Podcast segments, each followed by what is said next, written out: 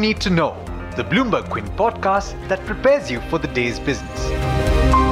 Good morning, everyone. You're listening to the Bloomberg Quint Daily Morning Update with me, Alex Matthew. Here's a quick lowdown on everything you need to know at the start of your day. Today's the 18th of April. The government on Tuesday said it had stepped up printing of currency notes in the system by 5 times amid reports of an acute cash shortage in certain parts of the country. Economic Affairs Secretary Subhash Garg said that the government is still analysing the reasons for the shortage reported in 5 states, ruling out elections in Karnataka as the only reason for the spurt in demand. Meanwhile, Principal Economic Advisor Sanjeev Sanyal has said that there was evidence of hoarding of cash, but that the government would move quickly to alleviate any shortage. Fortis Healthcare has received interest from a 4th entity in less than a month. Chinese conglomerate Fosun International is the latest in a long line of companies that want to strike a deal with the troubled company. As part of the proposed deal, Fosun, through a wholly owned subsidiary, Fosun Health Holdings, has offered to inject 100 crore rupees into Fortis within the next 45 days. That includes an option of immediately subscribing to convertible debt instruments of the company. That's on the condition that Fortis agrees to a 1-month period of exclusivity for Fosun to undertake due diligence and negotiate a proposal to acquire stake in the company. BJP leaders in Jammu have said that the party has asked all its 9 ministers in Jammu and Kashmir to submit their resignations.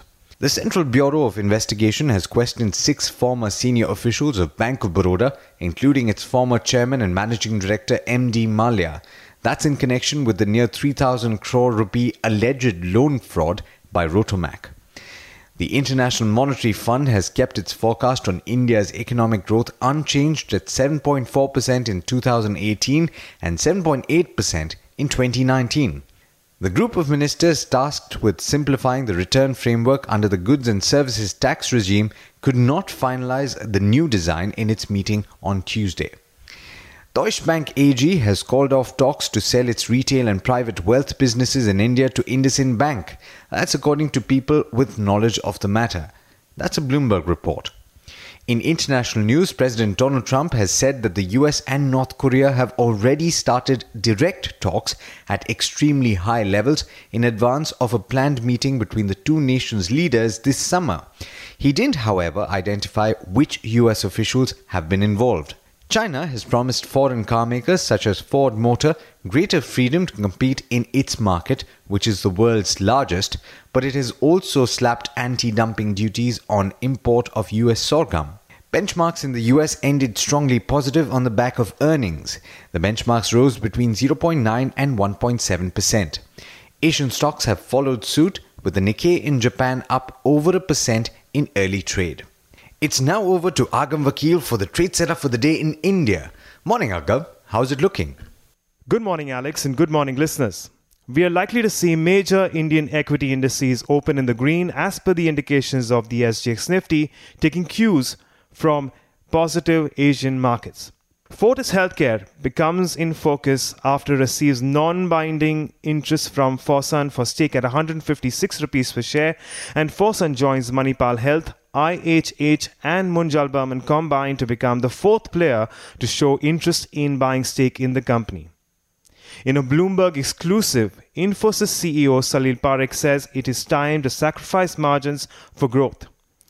We are also likely to see increased traction in Jagran Prakashan, which will consider a share buyback on April 27th. In earnings, we've had strong earnings from Tata Sponge for the fourth quarter, where revenues rose 46%, margins expanding to well over 25% in comparison to 15%, with profits rising 124%. And 5 Star Capital also announced its earnings, with revenues moved up 60%. Net loss, however, did also expand to 7 crores in comparison to 3 crores. Do remember, Talwalkar Fitness, which has seen a lot of volatility recently, has seen Tata Mutual Fund sell 1.3% stake in the company at 88.4 rupees per share. These are some of the key areas to focus on, and for more, don't forget to read our morning edition of All You Need to Know on www.bloombergquint.com. Thanks, Agam. Well, there's lots to look forward to on the website bloombergquint.com, so do check it out. That's all for today. This is Alex Matthew signing off. Have a great day.